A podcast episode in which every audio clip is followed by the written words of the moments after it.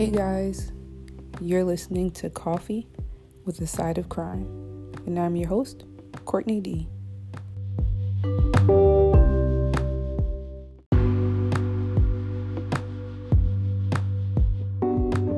In today's episode, we will review the disappearance, then turned murder investigation of Patrick Mullins from Bradenton, Florida. But as per usual, let's talk about my drink of the day. It is freezing in North Carolina. I don't think this is normal for down here. I could be wrong. I am a transplant to the state, and this temperature is not my cup of tea. No pun intended. But again, it's freezing. It's literally 32 degrees. And I think, per science, that is freezing temperatures. Um, so, I typically do a cold blend, cold brew, frap type of drink, but in honor of this wonderfully, terribly cold weather, that might I add, I would be okay with if it was snowing and it's this cold because then the kid in me is excited. But anywho, back to reality. It's just cold outside. Therefore, I'm drinking a tall honey almond flat white um, drink from Starbucks. That's literally it. It's a um, coffee essentially uh, versus my again traditional cold brew frap blends. It's I need to be warm. Um, I didn't add too much to it. I kind of typically like it as is. If you do decide to try this and place an order, um, again, I did a tall just because it is like pure coffee. It's not too much in it. Um, and I don't need a lot of caffeine, caffeine. Caffeine? Yeah, I don't need a lot of coffee, caffeine. Um, so, yeah, so if you again place the order, uh, this is a tall honey almond milk, flat white. Um, you can tell them you can you can switch out the milk if you like if you want. Uh, two uh, percent oat milk, you can switch that out. A steamed hot, um, and again it's the honey almond milk. So I just have.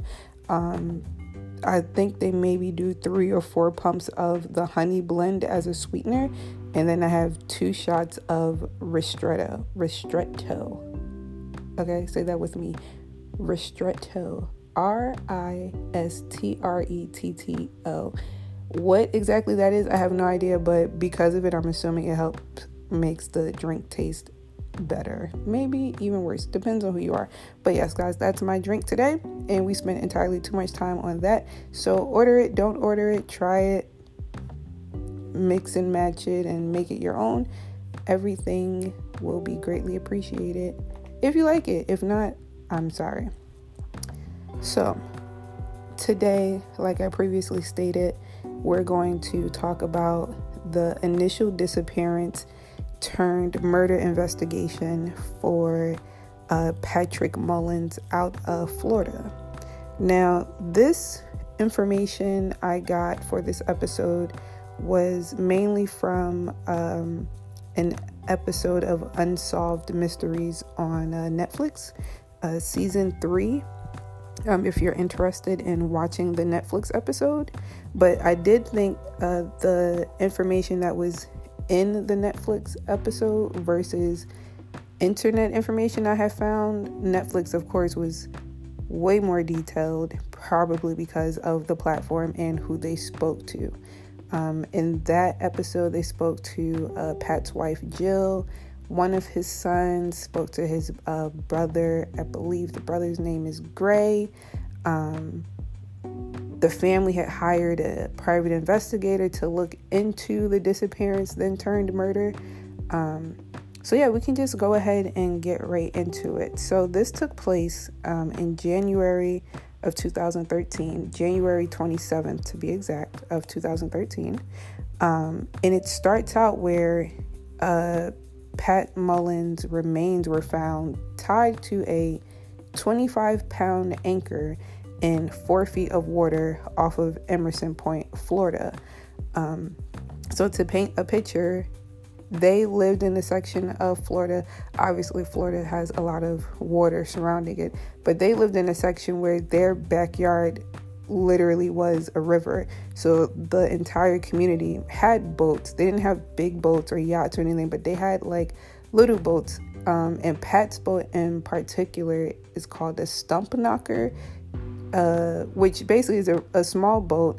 Uh, his son Miles stated that they would, you know, take this boat out and go on trips like in the river that's their house is off of essentially and go mullet fishing. I'm not a fisher. It's not anything I do or something I would like to get into, but it did seem like it meant a lot to Miles. So at least seeing him say it and then smile, it was kind of like he must have had a good thought of something that happened or the many times he was out on the stump knocker with his dad. So, again, it's not a huge boat, um, just enough to get them through, you know, the river when they're fishing. If they're just going out for a nice little, I guess, boat ride in the evening. Um, yeah, it wasn't anything too big based on the photos uh, that they showed in Netflix. And even when I searched it myself, I said, okay, it is a pretty small boat or stump knocker to be exact. The autopsy confirmed that Patrick Mullins died from a shotgun blast to the head, and the Manatee County Sheriff's Office called his death a suicide. So I I noticed quickly when I was watching it that the actual manner of death nobody can pinpoint um, after his body was found. Uh, one one person interviewed uh, in the episode stated that the amount of blood that he would have lost from a shotgun wound to the head uh, would have ultimately attracted all types of water creatures um, just because of one blood in the ocean.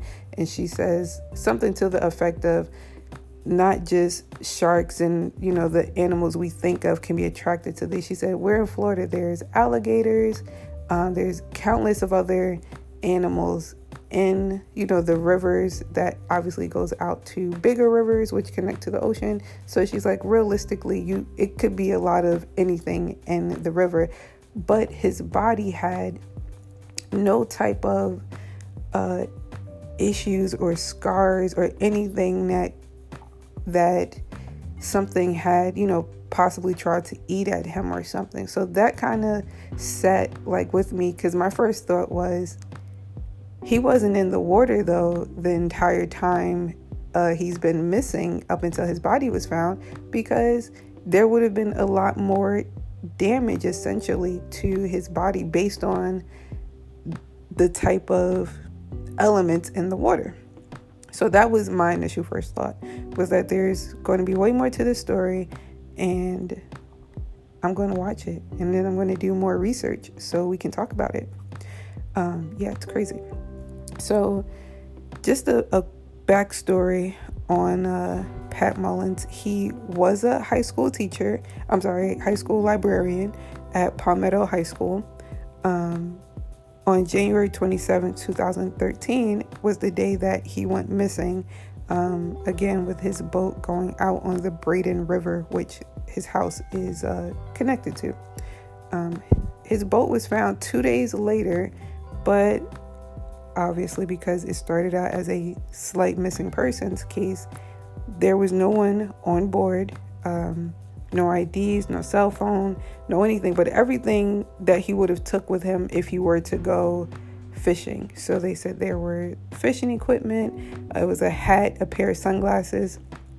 Uh, and his wife Jill had stated that although it was 2013, he wasn't a person that was attached to his cell phone.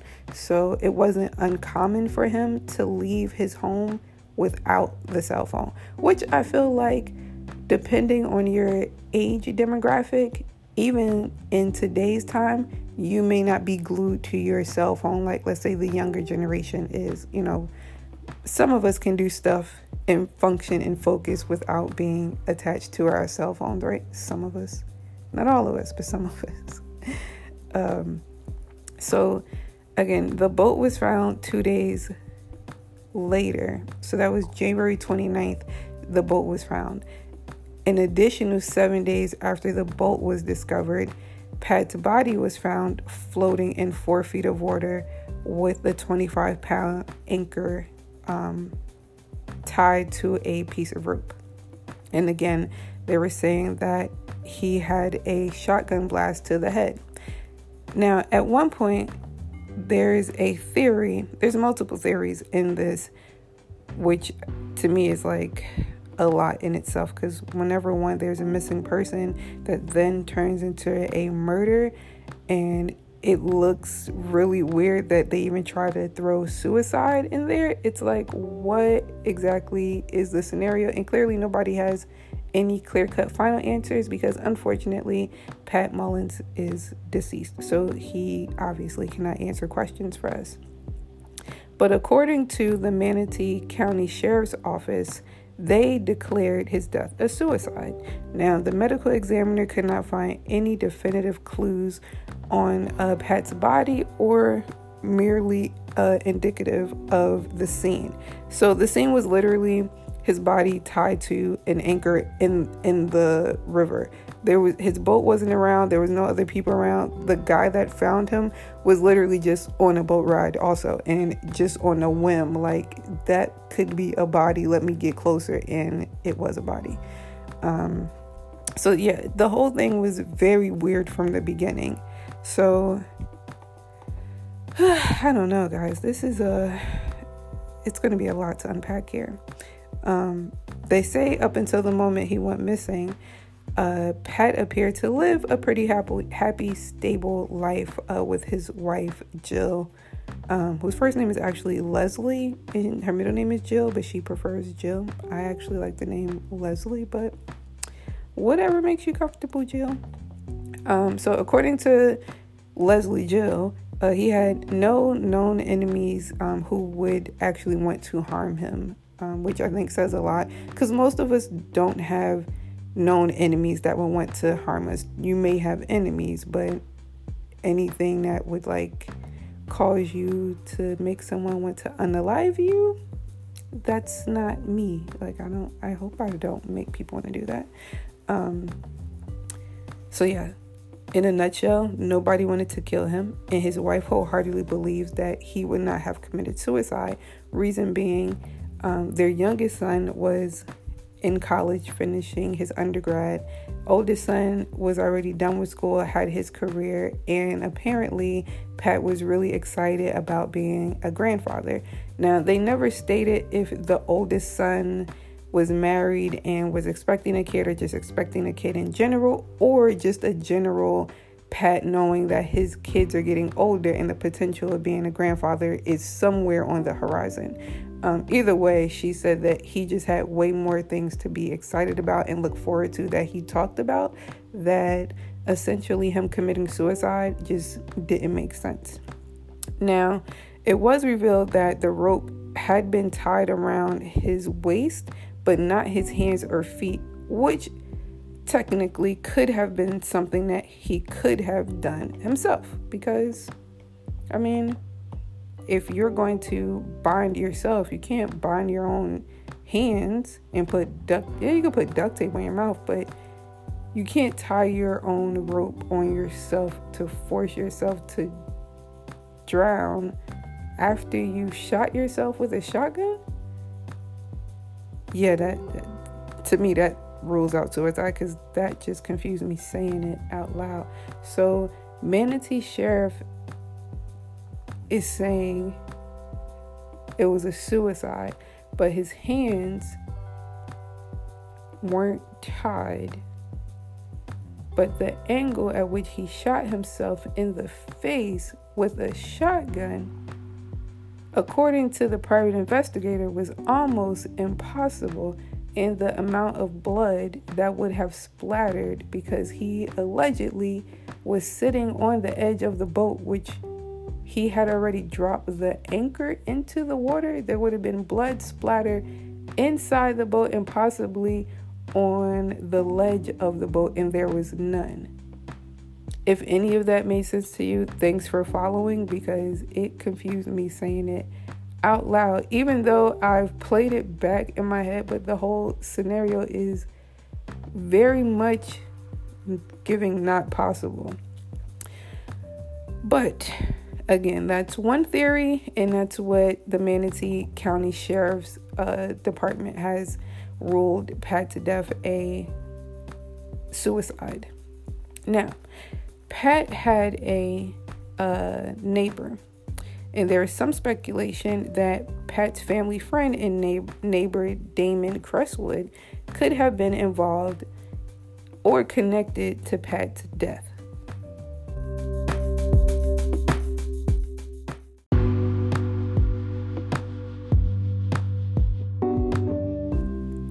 Damon met Gray, who is Patrick's brother, uh, in about the late 1980s, early 1990s. And he wasn't super close to Pat. So his reaction to Pat's death kind of, you know, raised a little speculation of sort like how are you so distraught by this passing of someone that you you knew but you didn't know and it was more so because you were close friends or acquaintances with the brother. Now, I have friends that I'm close to and if something were to happen to their siblings, I honestly don't believe I would be distraught for myself versus feeling terrible that my friend is going through this like passing of a sibling. But the way Damon was acting, it was almost giving I know what happened, but I can't tell you guys. Because if I tell you guys, I'm either incriminating myself or someone else who was involved. Right? It's pretty sketchy. So, according to another family friend, uh, Dr. Mark Sylvester, he claimed that Damon was a sweetheart. He was just a likable, dependable, admirable guy. But after Pat's disappearance, his behavior quickly became markedly different. End quote. So, family friends are noticing red flags.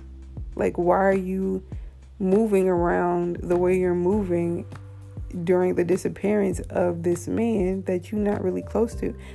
It's giving a lot of conspiracies and a lot of thoughts that I could have, but I'm just going to leave them for now. They may come out later.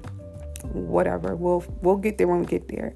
So Gray, which is Pat's brother, um, alleges that Damon would randomly break out into tears and then uncontrollably sobbing. End quote. While Pat's wife Jill revealed Damon told her he would go and look out along the Manatee River and cry and sob for hours. So now you've been seen crying in front of the brother and told the wife that you would just randomly cry. But why? Why are you just randomly crying? And again, I understand some people have more empathy for situations than others. Some people are empaths. Like they, you know, they pull all the energy that someone else is going through. So if he's around the family during this time of need, I guess he would feel their energy, their hurt, their sorrow, their pain, their confusion. But it's giving a little guilty also. So, according to another friend, this man's name is Stephen Covey. He said, and I quote, Damon was just kind of off the rails. Uh, he said he was constantly asking, If something happened, would you still be my friend? Can I count on you to be there? Uh, none of us really knew exactly why he was asking this, according to Stephen Covey. So, after Pat to death, Damon is alleged to have start, started abusing, um, I believe it was uh, meth. Um, Actually, I'm pretty certain it was meth because I wrote it down in my notes. Um, so yeah, he started um, taking drugs, uh, meth being his drug of choice. And he also had a mental breakdown every January after. So literally every anniversary month, not even the date, but the month, he would go into these mental breakdowns and kind of just spiral out and then snap back to whatever he was into before that. But initially, it would just be, you know, oh, it's, you know, January's here, it's coming, it's here. What do I do? And spiral and go on his meth binge, allegedly, um, and just not be in a good place.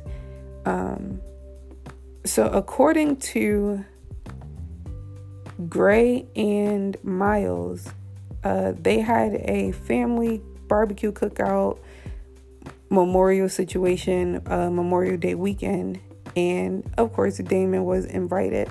And Damon had a dog, and he went to tie this rope around the dog to essentially it painted a picture as they were going to go on a walk um, and maybe he didn't have a leash it said rope it, so i'm like okay he they're you know in whatever part of florida in bradenton and you know he's going to use a rope to take his dog on the leash it's not conventional but if that's what you have that uh, take his dog on the leash take his dog on a walk uh, but again, it's not conventional. But if that's how you, you know, take your animals on a walk, so be it. They were watching him, one, put a rope on a dog when in 2013, you again, you could have gotten a leash. But what drew the rest of the party goers in even more was at this point, they had all basically uh, saw the photos or had been described the photos of Pat's body. So they knew how the rope was tied on Pat's body. Um, and even Miles, Pat's son, had said when they did uh, find the boat, there was like things that he noticed, and he he couldn't pinpoint why he would need to keep this information, but he would keep this information uh, things that he noticed on the boat, on the outside of the boat, certain things that were uh, on the inside of the boat. For example, um, the engine was on, but it was on idle and the gas had run out. So he said, just immediately, his first thought was my dad, being the person he was, most likely tried to maybe help someone and, you know, put the boat on idle, trying to assist. And, you know, again other stuff that he was like you know i just kept in my head for whatever reason so now let's jump back to the memorial day party situation damon ties this rope around himself and red flags go up with miles red flags go up with jill red flags go up with gray like the way you're tying that rope around your waist looks really familiar to how the rope was tied around my dad in Miles's uh, situation. So uh, they kind of just asked him about it and brushed it off, and you know, oh, you know, it's not a big deal. Uh, I just tied the rope like this. Nah, it's you know, it's a, a, fisherman thing. We all tie like this. So Miles said he thought it was um, interesting, but then things started to fall into place. Damon had a boat. Damon's boat had red paint on it. There was no paint on Pat's boat. Like the boat was was white. The bottom was that uh, silver gray for you know just the stump knocker. Like it wasn't a fancy you know little boat. But there was a strip of red paint on it. So now Miles is like, wait a minute. He has a boat that has a lot of red in it. And the way you're tying this rope around yourself, it looks very similar to how the rope was tied around my dad. We may have a problem. Um, so they told the police. The police went to Damon. Damon refused to let them test the paint. And that was that. Uh, unfortunately, four years after uh, Pat's death, Damon had passed away uh, from what is believed to be a drug overdose. So, one would speculate that whatever happened, he may have had something to do with it and it just got too much for him to bear. Or another may speculate he just had a really bad drug addiction that ultimately killed him. Either way, uh, both are pretty bad. So, uh, Damon had a daughter and after his death, uh, you know the the Mullins family was, wasn't just going to let this case just you know go or potentially be closed. So they asked the police um, if they could basically ask Damon's daughter because now she's in possession of the boat if uh, she would have if she would give permission rather to have the paint on the boat tested and she did. She didn't hesitate. She gave the okay and they did. So they test the the paint on the boat. And to everybody's surprise, it's a match. The paint on Damon's boat matches the paint that was possibly rubbed off there, think maybe during some sort of an accident um, that ended up on Pat Mullins' stump knocker. So now everybody's red flags and antennas are like, did Damon have something to do with this? But again, they only got permission to check the boat because Damon had passed and his daughter said, okay. But they hit another roadblock. You see, the police basically said, we don't make the paint, nor do we know who makes the paint. So I can't tell you if this is the same red paint that's on Damon's boat or if it's the same red paint that's on some random person's boat. So it got nowhere. Nowhere. It, it gave them hope and it, it gave them nothing. So basically, what we gathered is there was no reason or motive determined for a possible murder of The police still have it listed as a suicide. Um, and then they also at one point had an option of a homicide because of, I guess, the manner in which he would have had to shoot himself with a shotgun. Um, and again, with the private investigator saying that the amount of blood that would have been lost and the way his body looked, they basically came to the conclusion that when he hadn't been in uh, the water the entire nine or ten days, so then there was speculation that he was taken somewhere, shot somewhere, bound elsewhere, um, kept there, and then thrown in the river, possibly from another boat, and had his boat pulled to um, a bigger, uh, the Manatee, I think it was the Manatee River it was close to. Like it was no longer the Braden River where the boat was basically made for because it was only about four or five feet of water, so it wasn't a, a, a deep river. Um, now, another thing was the family thought they got another break.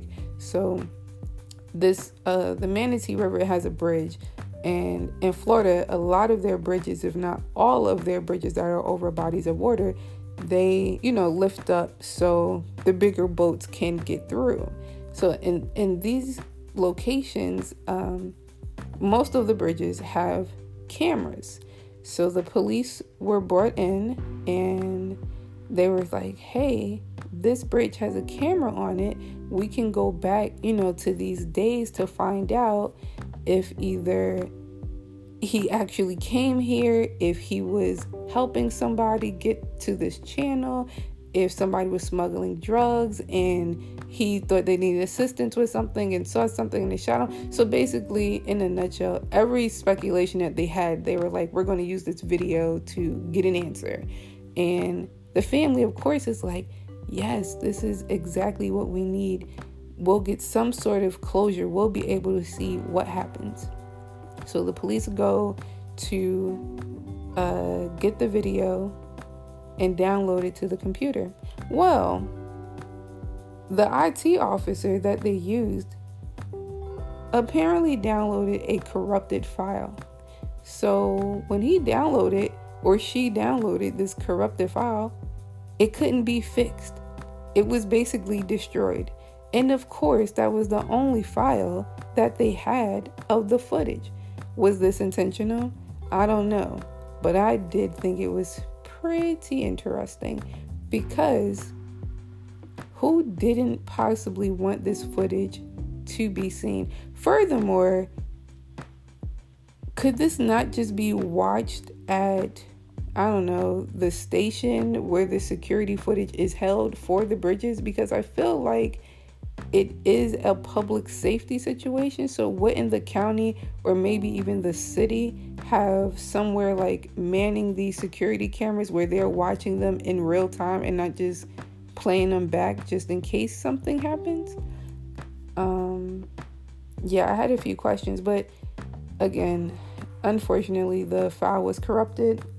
So, another highlight uh, in the case that the family thought they, they were going to have, and nothing.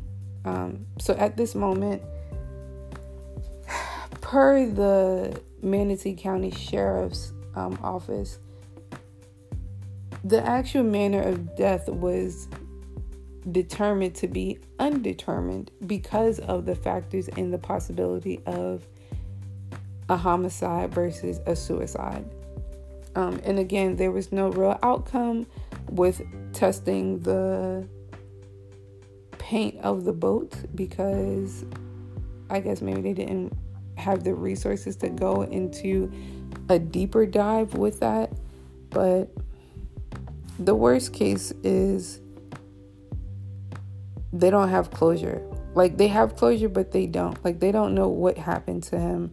Yes, there's many cases where not only do families not know what happened to their loved one that then, you know, is missing, possibly became murdered or just missing and, and hasn't been found in 20 plus years, there's no closure because you don't know what happened. You don't know if they're alive. You don't know there if there was a body. There's none of that. But at least in this case, uh, the Mullins family was able to have a, you know, proper service for Pat, but still with the questions of, but how did we get here?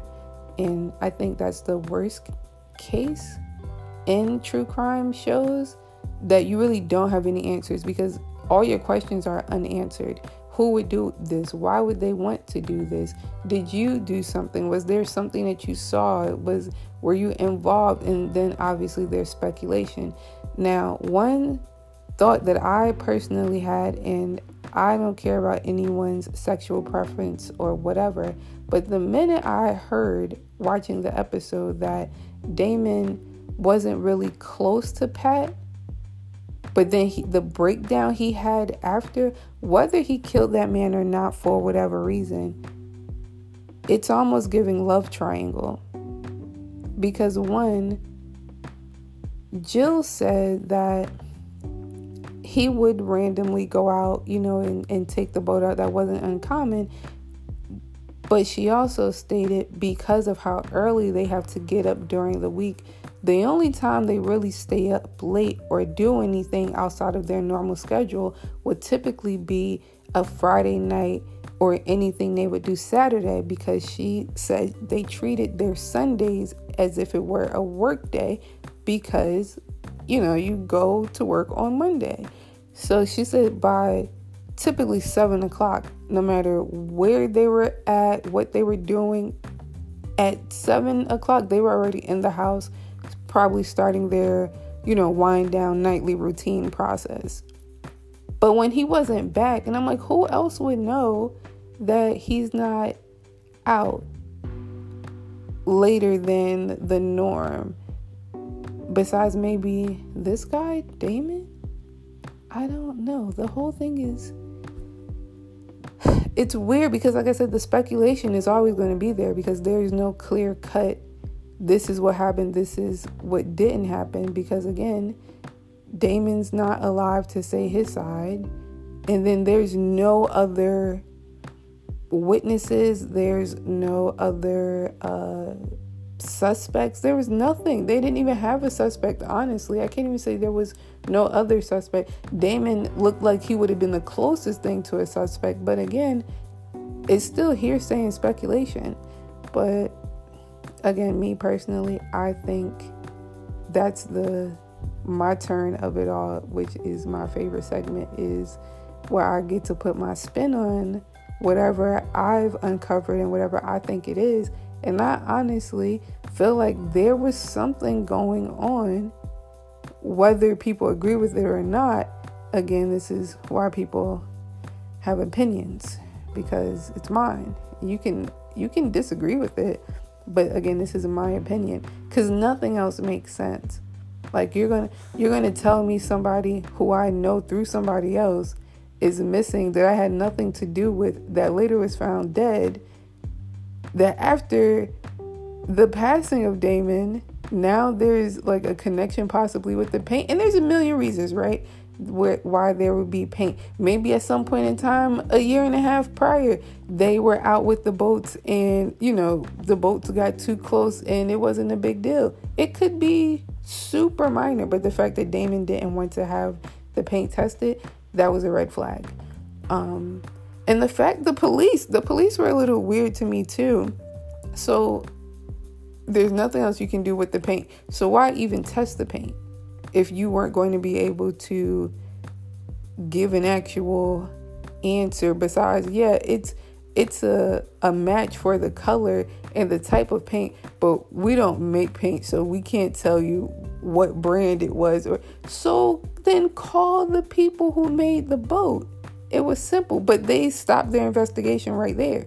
Because if it were me doing my own private investigation that is not with anybody's law enforcement but if it were me okay so i don't work at lowes or home depot or any mom and pop store where i could get paint from but i can find out who makes the the boat, give them a call, see if they know what type of paint was used on whatever year, make, and model of Damon's boat was to, at minimum, roll out his uh, investigation. Because I would rather roll out someone and just have them be like a teeter tottering suspect of a list of suspects that I really don't have. Like the whole thing is, again, very odd. Um, I did also find in the episode that the police asked uh, Leslie Jill, which is Pat's wife, you know, were they having any marital issues? Um, was he was he wanting out of the relationship? Did they own a gun? Uh, what type of things was he into? And she said, like initially, what does this have to do with me telling you my husband is missing? Like, it's pretty late at night. He's on the stump knocker. It's dark out there. I know he doesn't have the right equipment to be out this late, and he would have been back by now. From the true crime stuff that I've uh, done my share of research on, and even just watching, you know, reenactment shows or, you know, shows like SVU or just Law and Order in general, because why not? Um, there are these questions that as a person that's in the situation you can see why these people get frustrated. What does my husband being missing have to do with us possibly having marital issues? When to a detective they're like well, if he was planning on leaving you, or if you were planning on leaving him, and there's money issues that are going along with this, we've seen it a million times with spouses killing another spouse for the insurance policy or, you know, amounts of money or some sort of inheritance or whatever. So it's not far fetched. But when you're in the moment, I completely understand the why are you asking me these questions. Um, but she said she obviously got through it. I don't get any vibes, at least from the show, that Jill had anything to do uh, with his disappearance. I just, I don't think it was her. I don't think it was the son. I don't think it was the brother. I think it was anyone else. I honestly don't even think it was Damon. I just think it's a weird coincidence that Damon then started to spiral, which I may stick with my speculation of some sort of love triangle, which maybe could somehow throw Jill in here. But nonetheless, again, I I don't think it was Damon. But this was our case this week, guys. It was um, very interesting. Uh, again, if you want to watch this episode in detail, it is um, season three, episode three, titled Body in the Bay, uh, which I don't know who comes up with these titles for unsolved mysteries, but that the title was like uh, eye opening. So I was like, where is this going? Um, fun fact I actually found out about this case from me needing a little break from my regular uh, nine to five job and scrolling on TikTok. Um, and nope, I'm sorry, that's not when I saw this one. I saw this one when I literally was on TikTok, but I wasn't working. I was just, I think, watching TV. And a lady had had posted it, and she said it was her brother. Um, so I was expecting to see her in the episode.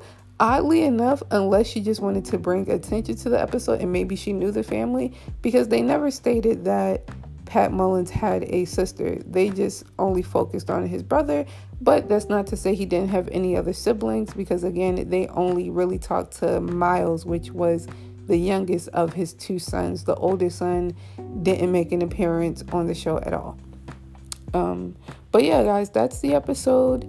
Um, hope you enjoyed it. I'm not too sure what you could enjoy about uh, a missing persons case turned murdered unless you're like me you just enjoy true crime and you like the investigative side of it and investigative reporting and the details because that's why I do it. For whatever reason, this stuff interests me, but not enough for me to be in law enforcement. But much respect to all our law enforcement and military families. Greatly appreciate everything you do. But yeah, we're done for today. Like I said, I threw in my opinion already.